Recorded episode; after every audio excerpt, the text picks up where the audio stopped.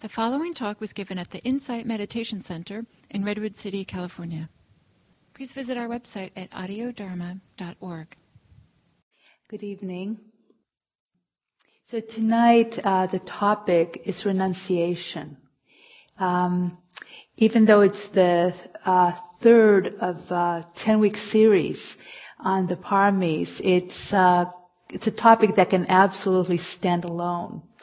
Um, but I just wanted to review what the paramis are so that you have a continuation uh, between, for those of you who've been taking the whole series. Um, the paramis are qualities uh, of character that lead to awakening. They're qualities that we all have. Um, there's ten of them, and we have them developed at different levels. Like for some people, for instance, um, they've really developed their generosity, um, but they don't have a lot of uh, equanimity in their lives. Um, and so that's uh, it, so sometimes we have a balance, a different balance. We each of us each of us has a different balance of these qualities. Um, and whenever we work on one of these qualities, uh, it helps all the other ones. It's a really wonderful feedback mechanism.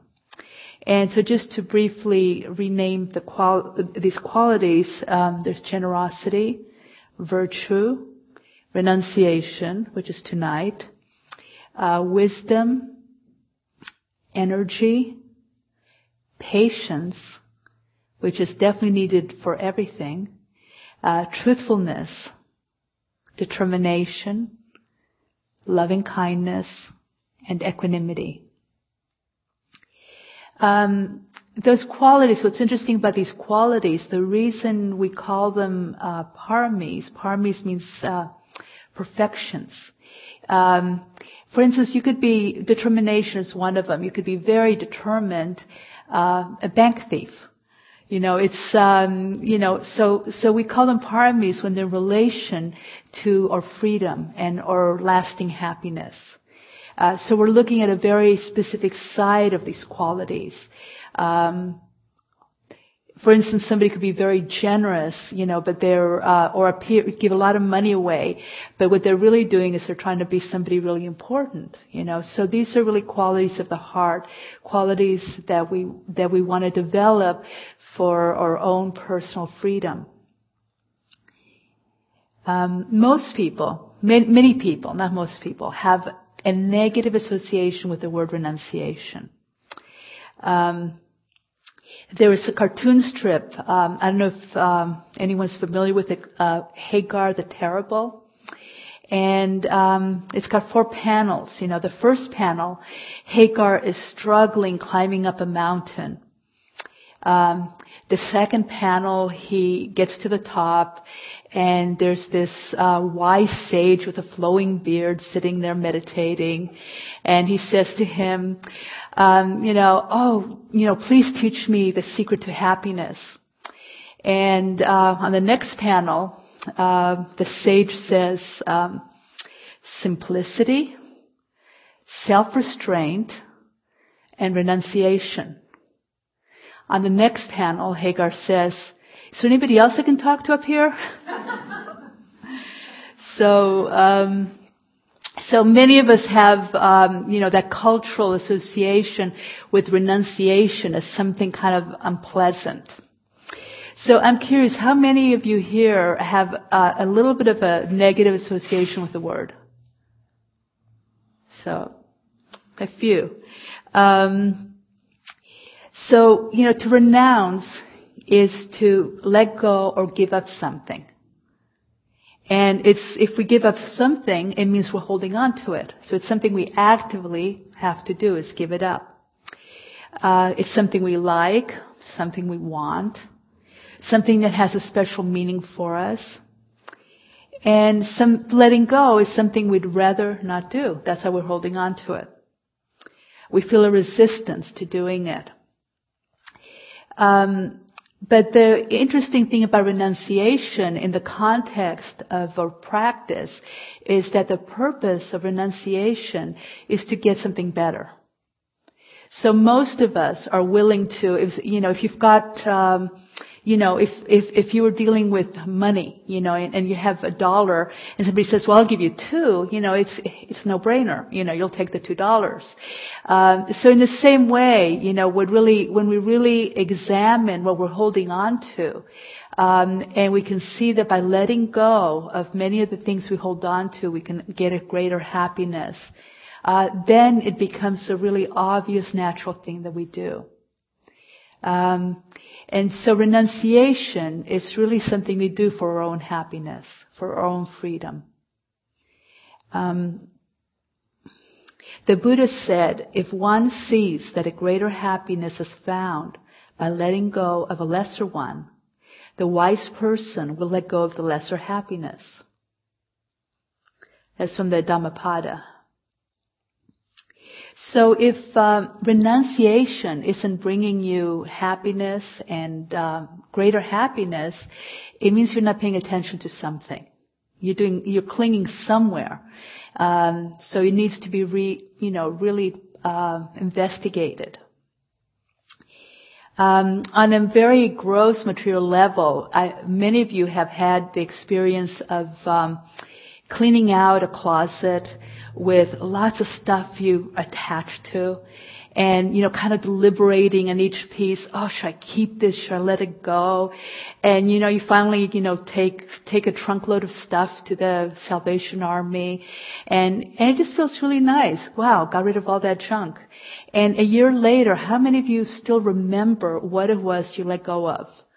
You know, that badminton racket you hadn't played for 20 years. Um, so renunciation can be either internal, external, or both. Um, for instance, in, internal can be um, can take the form of accepting what's unavoidable. Now, that doesn't sound like renunciation in a certain way, but for instance, um, let's say um, something you love broke, you know, and um, you know, you you it, it was really special to you. You know, it was given to you by your grandmother, and it was, you know, it's unfixable, and it broke. Now, it's unavoidable. It already happened. But how many of us will contract around that, still holding on to the idea that it shouldn't have happened? And so renunciation means actually letting go of the idea that it shouldn't have happened. So that's where acceptance comes in. That's really the practice of renunciation. When things happen that we don't like, is that letting go, that letting go of, of our ideas. One of the things in my personal life that was very um, impactful in my life, uh, I had a lot of problems with um, chronic pain in my life. And um, for years, I struggled with the pain, you know, and I just had this idea that, you know, I'd finally be happy if I could get rid of it. You know, and, you know, it wasn't going away, you know, and always in the back of my mind, there's going to be some magic thing that would finally get rid of it, and then I'd be happy. And, um, and at some point with practice, you know, it really became clear to me that, um, I may never it may never go away. And that I didn't have to hold on to that idea anymore.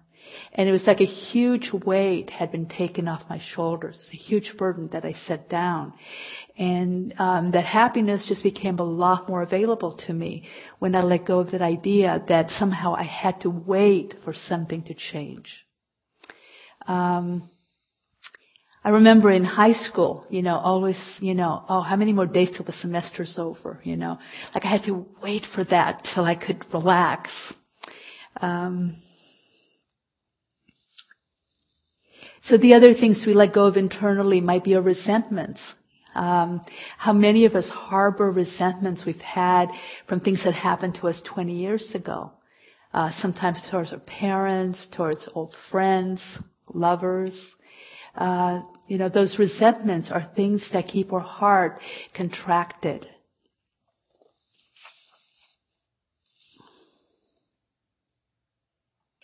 Um, Suzuki Roshi said, um, renunciation is not giving up the things of this world, but accepting that they go away.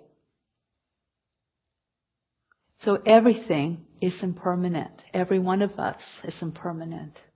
Every thought we have, everything, everything goes away. And um, it's not that we shouldn't feel sadness ever at a loss. If we lose someone we love, we lose a friendship, um, we, you know, we lose what we value. Um, but it's an attitude of embracing that loss. Yes, that's how life is.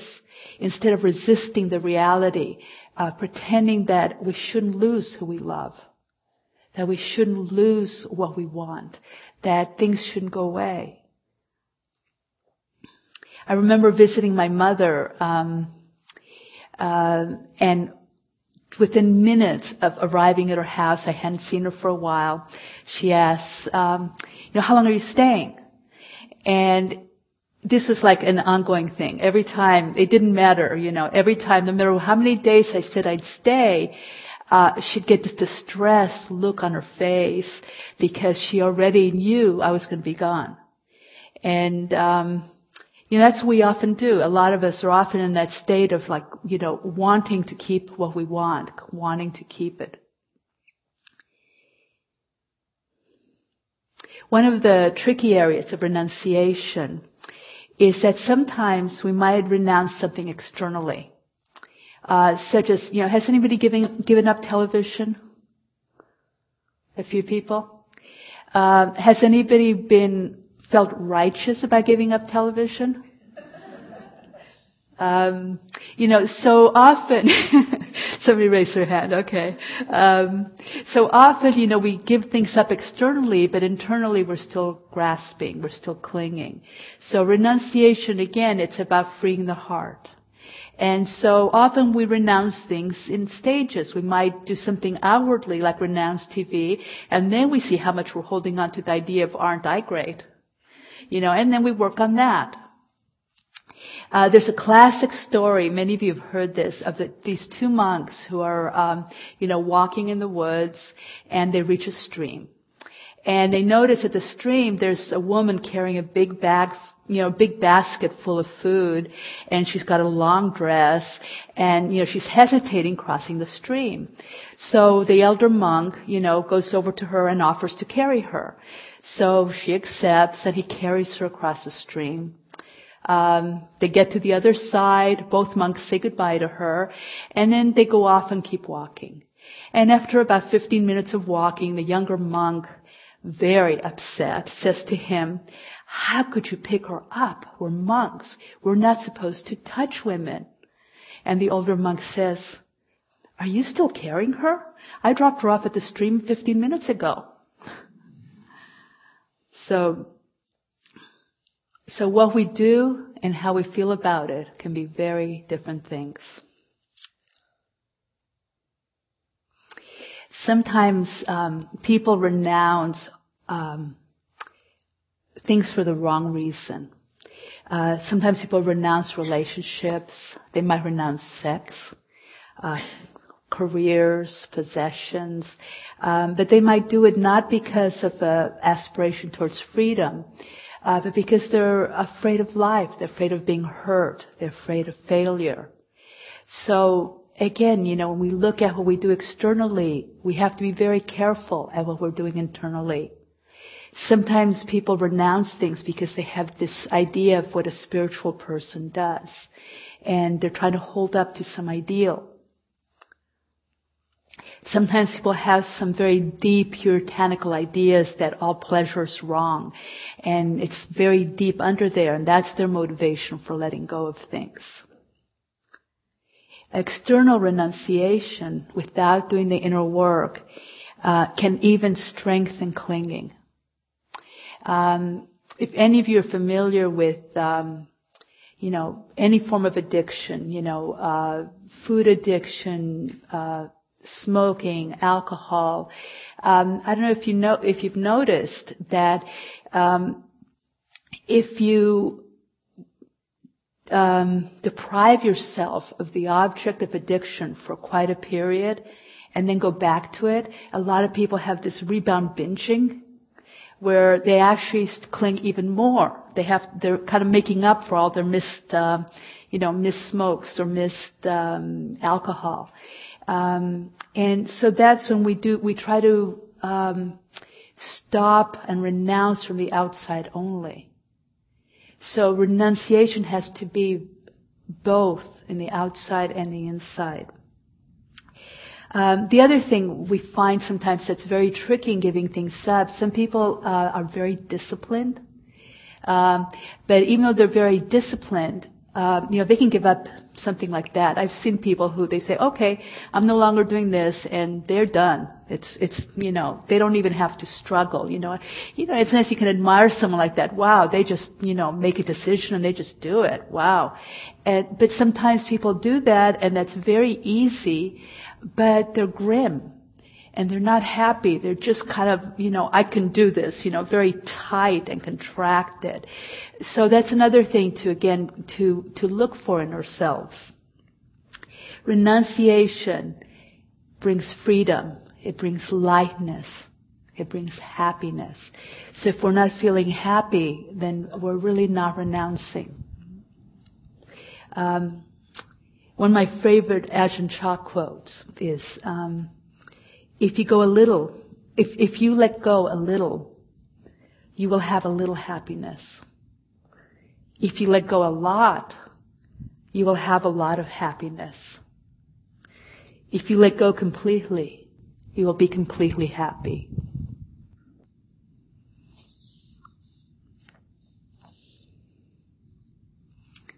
You can't really tell from the outside if someone's renouncing. Um, for instance, someone might be driving a really expensive car. And the reason they're driving the car is because um, they know it's really safe for their kids, and that's why they made their choice. Somebody else might be driving the same car, and their motivation is because, you know, it gives them a lot of status. So from the outside, you can't really tell. Same thing with um, alcohol you could have three people. The first person, you know, they they don't particularly like alcohol. You know, they can take it or leave it. It never was particularly great, you know, and so they don't drink it. The second person, they drank excessively for a while. Um, they realized it was harmful. They stopped drinking, and it took some effort, but they were able to do it, and they hardly they, they don't even think about it anymore. The third person, um, they have a genetic predisposition to alcoholism. And for them, you know, they, you know, stop drinking, but it remains the temptation for life. And so the level of inner work each one of these people have to do is tremendously different. With the third person really having to do very, very deep work in renunciation. Uh, so, but from the outside, you can see, well, they're not, none of them are drinking.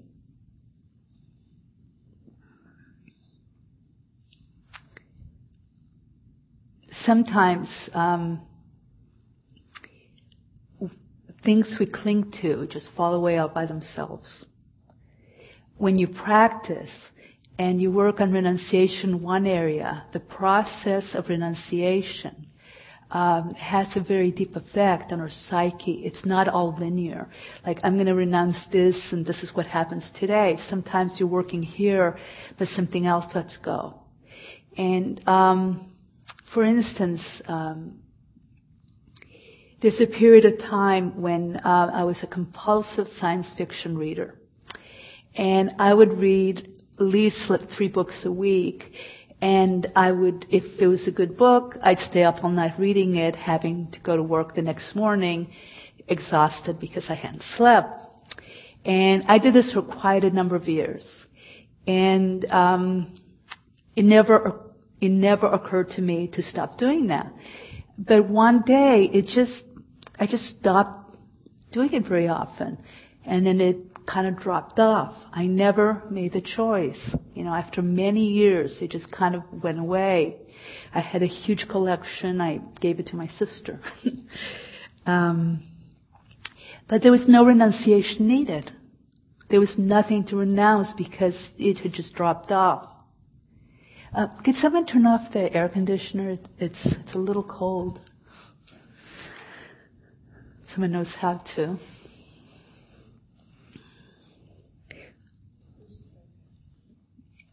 Well, which since I brought up the air conditioner, I'll bring up the next thing. Um, chasing comfort. How many of you uh, felt the air conditioning was a little cold while you were meditating? Yeah. Okay, how many of you had to deal with it in your minds? Yeah. Um, so that's a very common thing that we do all the time in chasing comfort in our own minds. Um, you know, it's interesting because you know the reason I'm I actually asked for someone to turn it down is because I'm finding that um, I'm shivering a little bit. Even though I have this, I guess it's blowing right on me. So my voice is feeling like it's about to shake a little bit from the from the cold. Um, but um, but I was really watching that very you know very carefully because I knew I was going to talk about this during the talk, and and so it's a really great example. And how many of you have air conditioning in your cars? And do you, how many of you fiddle with it a lot? Yeah, some of you do. Were you on and off, on and off, a little cooler, a little warmer? You know, one of the things that happens when we're continuously trying to get comfortable is that we lose our capacity to be uncomfortable. Uh, we limit our ability to uh, to be with difficult things. When we're always trying to get our environment just right, let me get it just the right temperature, just the right lighting. Oh, it's a little too noisy. It's a little too this, a little too that. So the more we try to control our environment, the less we're able to deal with things when they're not in our control. Um, life is always changing. Things are always not going our way all the time. Some of the times they're going our way, some of the times they're not. And when we get used to and are always trying to make everything just the way we want it, um, we're in resistance when things aren't. Um, by, you know, the food has to taste just right. Uh, how picky are you about your coffee? You know, the right temperature, the the right amount of milk, or if you sweeten it. You know, how picky have, have we become over all the stuff? So if, if something's in just the way we want it, we're, we're it just isn't quite right. Um, we get very um, very hooked into continuously trying to manipulate our lives to get more comfortable, get a little more pleasure. Um, so if we're suddenly confronted by illness, uh, by really difficult physical issues, um, you know, do we have the balance of mind to deal with difficulties when we have a little bit of trouble dealing with the air conditioner kicking on, and we're unhappy because the air conditioner kicked on? Um,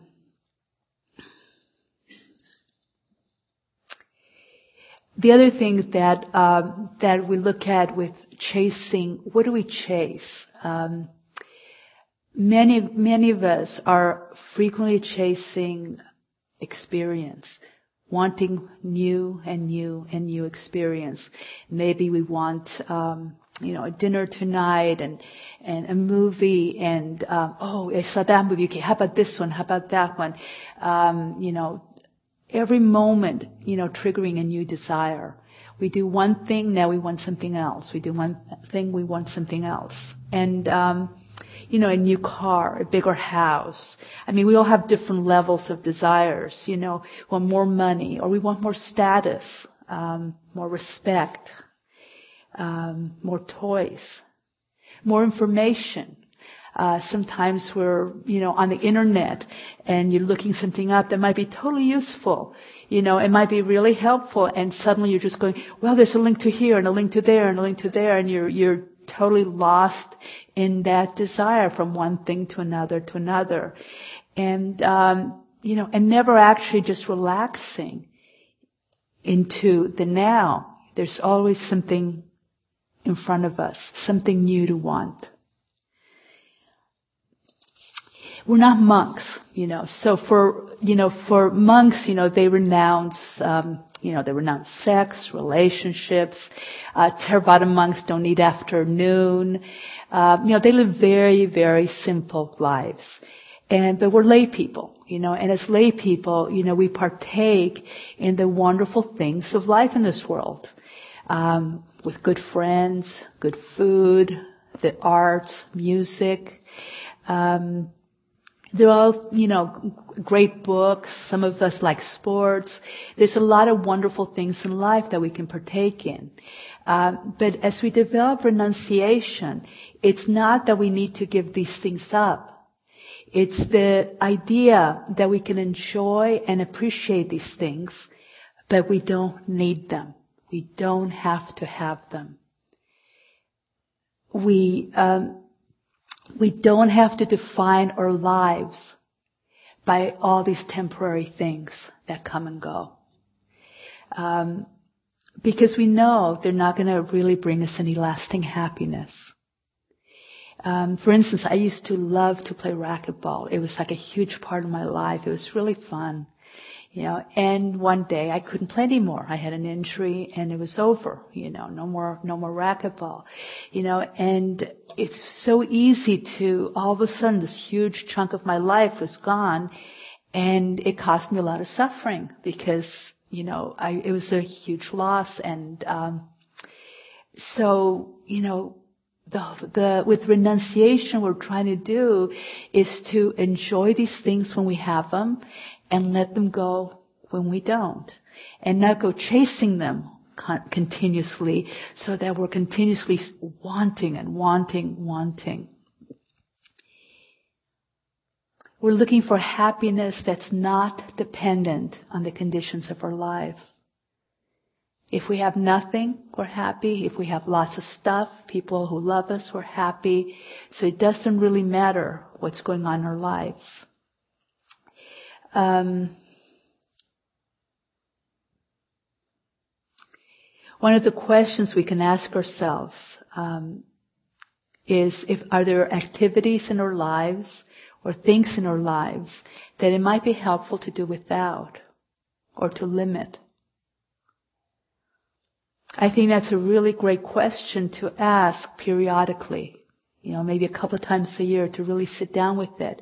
Is there something in our life that would be helpful to stop doing or to, or to, um, re-examine?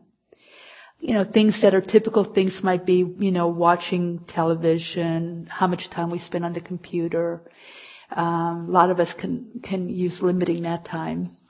Uh, shopping, complaining. You know, a lot of people don't realize that complaining is a really harmful activity to our psyche. And um, how many people enjoy listening to somebody complain? Um, so you know, it's it actually causes harm to the people around us. We don't even think about that. Um, gossiping, eating sweets. What are the things we might want to limit or stop altogether. For some of us, a, a really important area to renounce is being constantly busy. There are so many worthwhile things to do in this world, and we have access to so many of them. But if we do too many of them, we have no peace in our lives. We're continuously, it's harmful to our, our, peace of mind. If we're continuously, okay, now we're going to this seminar and this thing and this thing that's good for me and then I'm, you know, I'm joining this group and, and I have these 50 friends I want to be close to in, in uh, Facebook and, um, you know, so, you know, what, how busy are we keeping our lives in ways that we don't have to? In ways that aren't helpful? So the two questions I ask is how well am I spending my time? And what's the quality of that time? So if I'm doing something I really love, you know, am I really loving it? Am I really there, present, or am I rushing on to the next thing on my list, on my schedule? Um, anybody here of Peace Pilgrim? She was um, she was this really great woman in the in the fifties, you know, who was um, you know she never she didn't want to give anybody her name or anything. You know, she basically renounced everything in her life except I think the clothes she wore. She had a, a comb and anything else? A pencil and paper. And uh, she wandered around the U.S., Canada, and Mexico for many years and she, you know, ate when, you know, people offered her food and she slept when, you know, wherever she was or if somebody offered her a place to stay. She just kind of went along and her, she wore this, she had, I guess, one shirt, two shirts, you know, that she changed, said Peace Pilgrim on it. And, you know, her basic idea was she just wanted to, you know, promote a message of peace wherever she went. And, um, yeah, so she just walked everywhere. And um, the story that comes to mind was there was this woman um, uh, that she ran into in in a small town, and the woman was, you know, her kids are grown, she'd retired, and she was living in this big four bedroom house. And she was really unhappy. She spent, and it, it was full of antique furniture you know, stuff that had been in the family. It had all this meaning. And she would spend, you know, every day up and down, you know, dusting, cleaning, fixing things in the house, taking care of her yard, you know, and her life was really grim. She, she wasn't happy. So when she met Peace Pilgrim, you know, she asked her, you know, what do you like to do? He said, oh, I love to sing and I like to swim. And so, um, you know, she counseled her, you know, to sell her house, sell all her stuff, which the woman actually did, and moved into a small apartment and took up swimming and singing in a choir. And she transformed her life to a life that was really happy and fulfilling for her. So letting go, we let go, and we know we're renouncing if it brings us a lightness and a joy in our lives. Um, Meditation retreats are a form of temporary renunciation. Um, the retreats in our tradition, you know, we do them in silence. We don't read. We don't write. Um, no sex. Um, we don't have much control over our food, you know, um, and the schedule, you know, they tell us what to do, when to go meditate, when to go walk, when to eat, you know, you sort of give up control of making all those choices in, in your life. And what's amazing is that the retreats I've taken have been some of the most, some of the happiest times of my life. And I had very little. I was in a room with, you know, with a roommate who snored. Um, and, um, you know, I had almost, you know, very few possessions, just basically the clothes I needed. And, um, there's nothing to do except be with myself, you know, and, but there was such a joy in that simplicity, in that putting aside all the stuff of the world and just being quiet in that silence, um, you know, day after day. It was just, it's just been absolutely um, beautiful, really. Um, I mean, some of it's hard. I mean, I, I don't want to give anybody the idea that you don't work hard on retreats because you can't. But, um, but again, you know, it's, it's a, you, you have, you maybe work hard for a while and then you have a lot of joy and a lot of freedom and maybe work hard again. So it's a cycle of that. But, um, but it really taught me how little I need to be happy. You know, I didn't talk to, you know, talk to anyone, conversation. You know, I often think, you know, um, you know, that I need to be, you know, with my husband, you know, to, to feel good or, you know, nobody there. You know, it was, um, it was really delightful. Another area that many of us cling to very, very tightly is our opinions. Um, we want to have the last word in an argument. Um, in a, a year later, how many of you remember all the times you really had to be right? Or any of the times you really had to be right, that it was really, it felt like life and death you had to be right, you had to prove your point when we're attached to our opinion and we're talking with someone else, um, even though what we might be saying really has a lot of wisdom, the actual meaning and the words and what you're really trying to say really might be a very smart, intelligent thing. When we're doing it with the attitude that, you know, you just have to prove your point and be right, communication ends. Because the other person is, you lose the connection with the other person. Uh, the other person is not someone you're, you're communicating with anymore. They're just somebody you have to uh, get one up on. You know, you lose your sensitivity to whether they can hear you, uh, whether they're actually listening to you. Um, someone said, um, you know, many of us would rather be right than be loved. Um, one of the things I want to um, I want to make sure I, I bring up is um, one of the in meditation itself. One of the most difficult things to renounce is our desire to think. Uh, most of us, you know, we get a juicy thought and we're off and running. You know, so that's one of the practices the mindfulness practice can really bring up, you know, is that very quiet moment. You have this little moment when you're on the breath, you're on the breath, and this little tempting tendril of thought is saying, is calling, you know, and it just looks so much more interesting than the breath. So much more interesting. And, you know, to give that up, that's renunciation. And that renunciation absolutely leads to more freedom. One of the concepts that I find helpful in dealing with, um, you know, we all have these um, conflicting uh, you know, how many of you have had a, an experience where you really know you want to stop doing something, you know, and intellectually you know, but somehow you don't do it, or you want to start exercising and, you know, yep, I really want to do that and somehow you don't do it. It's like, you know, what's going on? You know, and, um, I, you know, Thanissaro Bhikkhu, who sometimes teaches here, he's um, a monk from San Diego.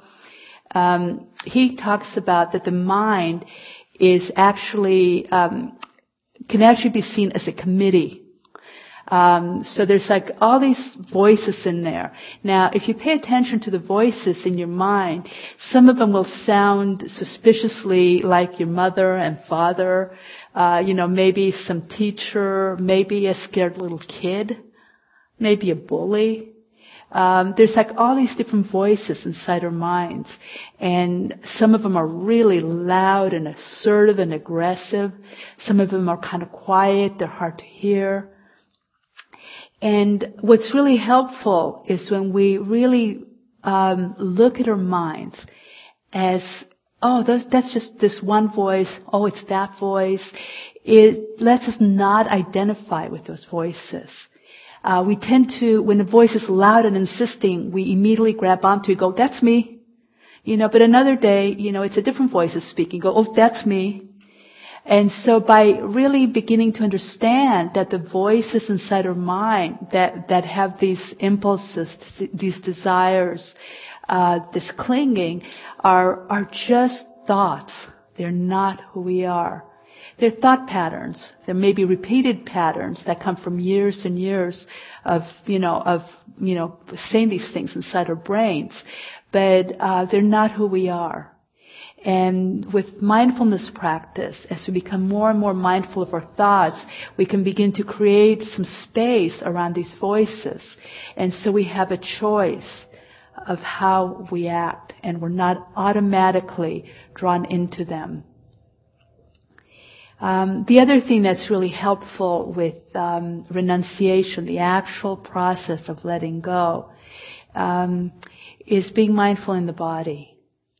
Uh, for instance, uh, let's say we're um, uh, let's say we're trying to let go of the habit of gossiping, and we're at work, and um, a couple of people are standing next to us, and they're talking about something that really perks your interest and you know something about the situation and you just can feel all that, that, you know, oh wow, that's really juicy. That's going to be really fun sharing that.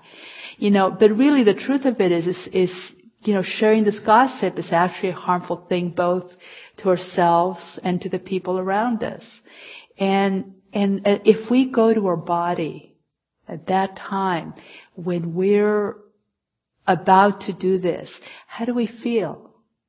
How does it feel to be about to gossip? You know, it's the contraction, the, the, um, that impulse. It allows us to have a center, uh, a reference point from which to live our lives. By staying grounded in the body, when that impulse goes out there, like, oh yeah, you know, no, no, come back right here, back into the body. It gives us a little bit of room. Oh yeah, take a deep breath. Oh yeah, look how that feels. That that feeling. It's like it feels like it's to burst out of my chest. I want to do this so bad. Um, you know, they just settle in. Just allow yourself to go back in the body.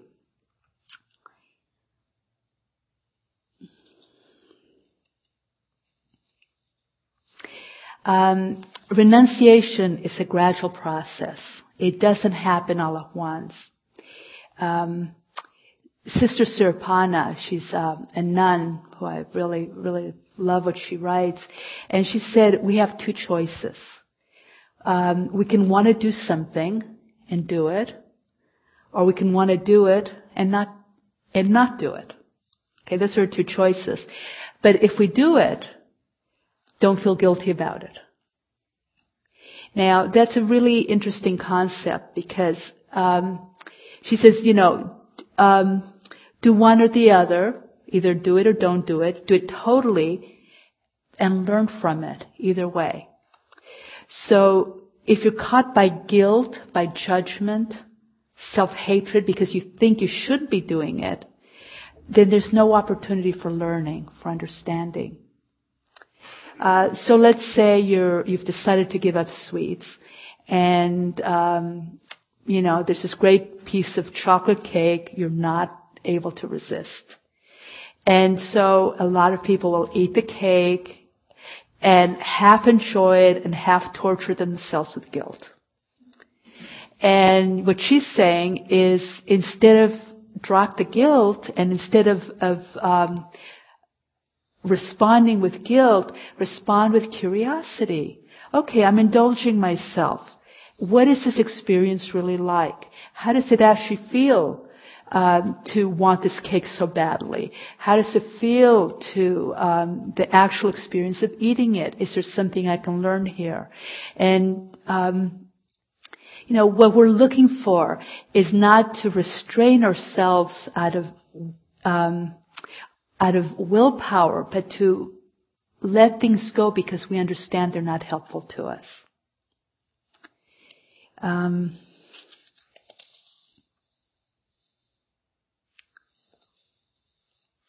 the Buddha said that um, what we do when we um,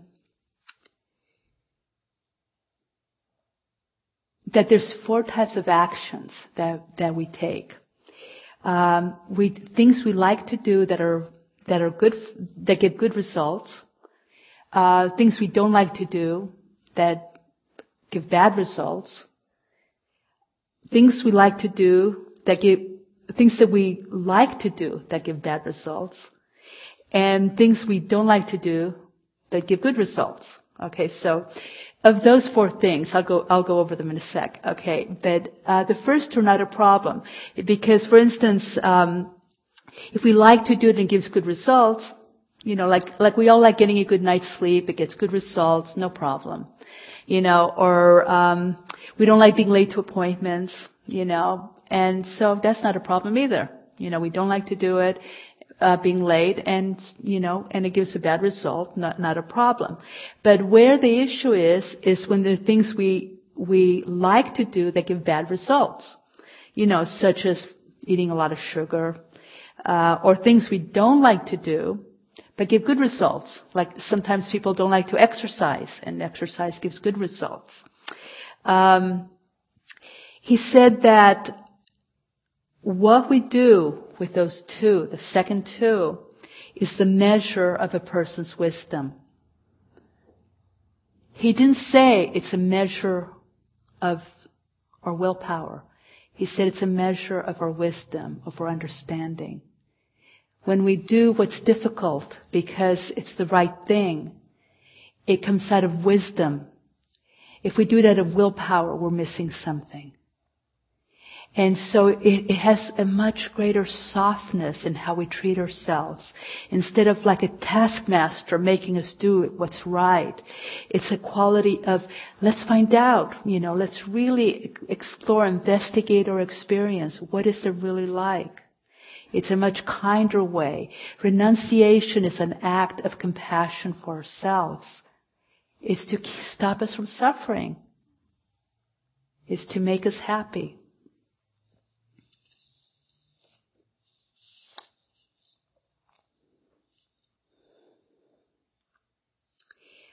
Renunciation's an attitude. It's a way of approaching life where we give up trying to find our fulfillment in the experiences in life, in needing life to be in any particular way. It's a movement towards non-contention with life. To be open in a fearless way and to relax into our lives. To be here regardless of what life brings us. That's renunciation. Renouncing involves two things. The letting go, which is, has a little bit of an unpleasant, painful, a feeling of loss. And when we finally do let go, it brings joy.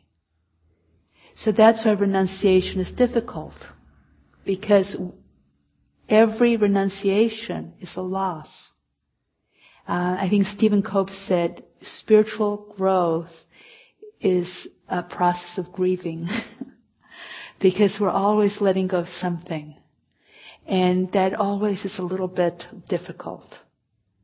And that's why, you know, as I mentioned before, it's so important to be able to get more and more comfortable with being uncomfortable.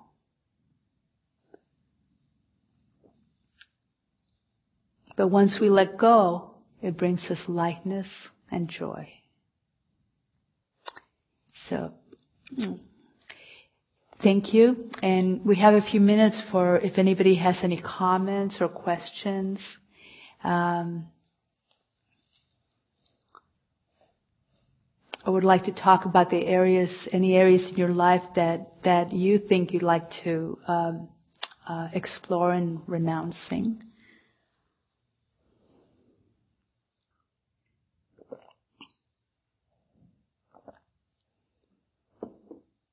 Yes. Uh, maybe you could give a few words about balancing uh, willpower and the wisdom, because I feel like in some things, maybe small things that I renounce, it starts off with willpower. They, they, they shift. Sometimes there's willpower for support, and sometimes I don't know. There there tends to be the wisdom kind of grows over time for me. Where you're like, oh, okay, I'm glad I made that decision. But uh, maybe you could speak to that. Yeah, so, so we're talking about is effort, you know. Um, it takes effort to do anything, right? And some things take more effort. So, uh, so when we, the, what makes us able to sustain effort is knowing that it's the right thing. So that's what, what nourishes the effort. That's, it, it's staying connected with why we're doing what we're doing. That's what keeps bringing us the balance. So when we're putting out too much effort and contracting around the effort, uh, keeping in mind our purpose for what we're doing.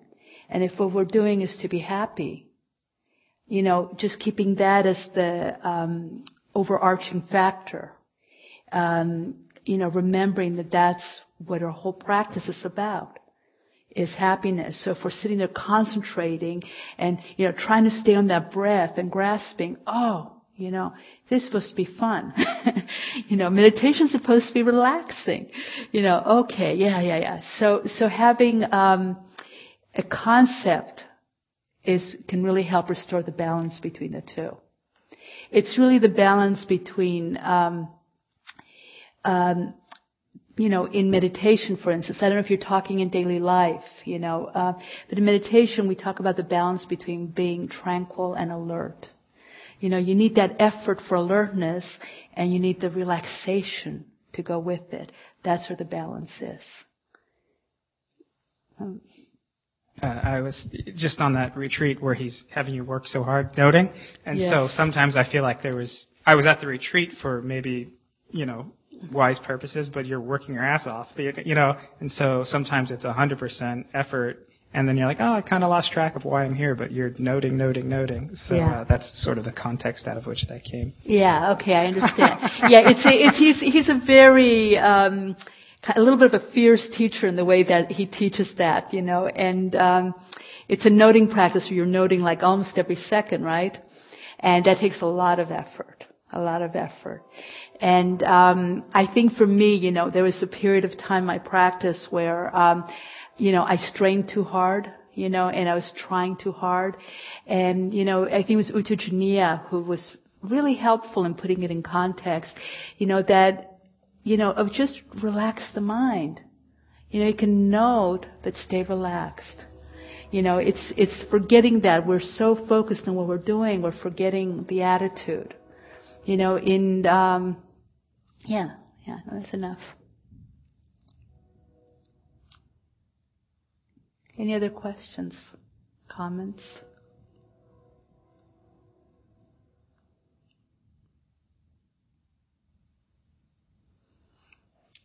So just close your eyes for a minute.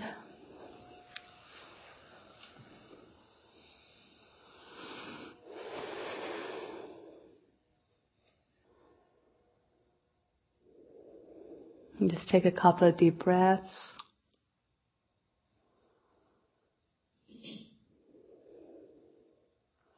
Really allow yourself to feel what it is to let go, to completely let go at this moment, this very moment.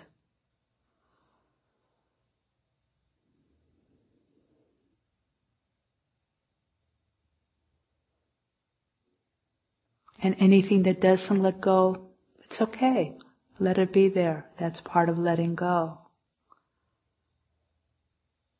Being comfortable with the areas in us that might still be contracted at any given moment.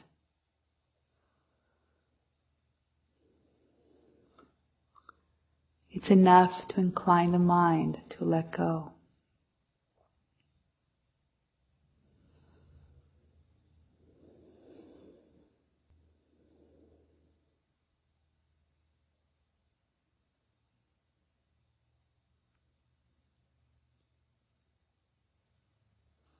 May our time here tonight help us all let go of all the things inside ourselves that are unhelpful and to let the happiness and wisdom that's within all of us arise and grow.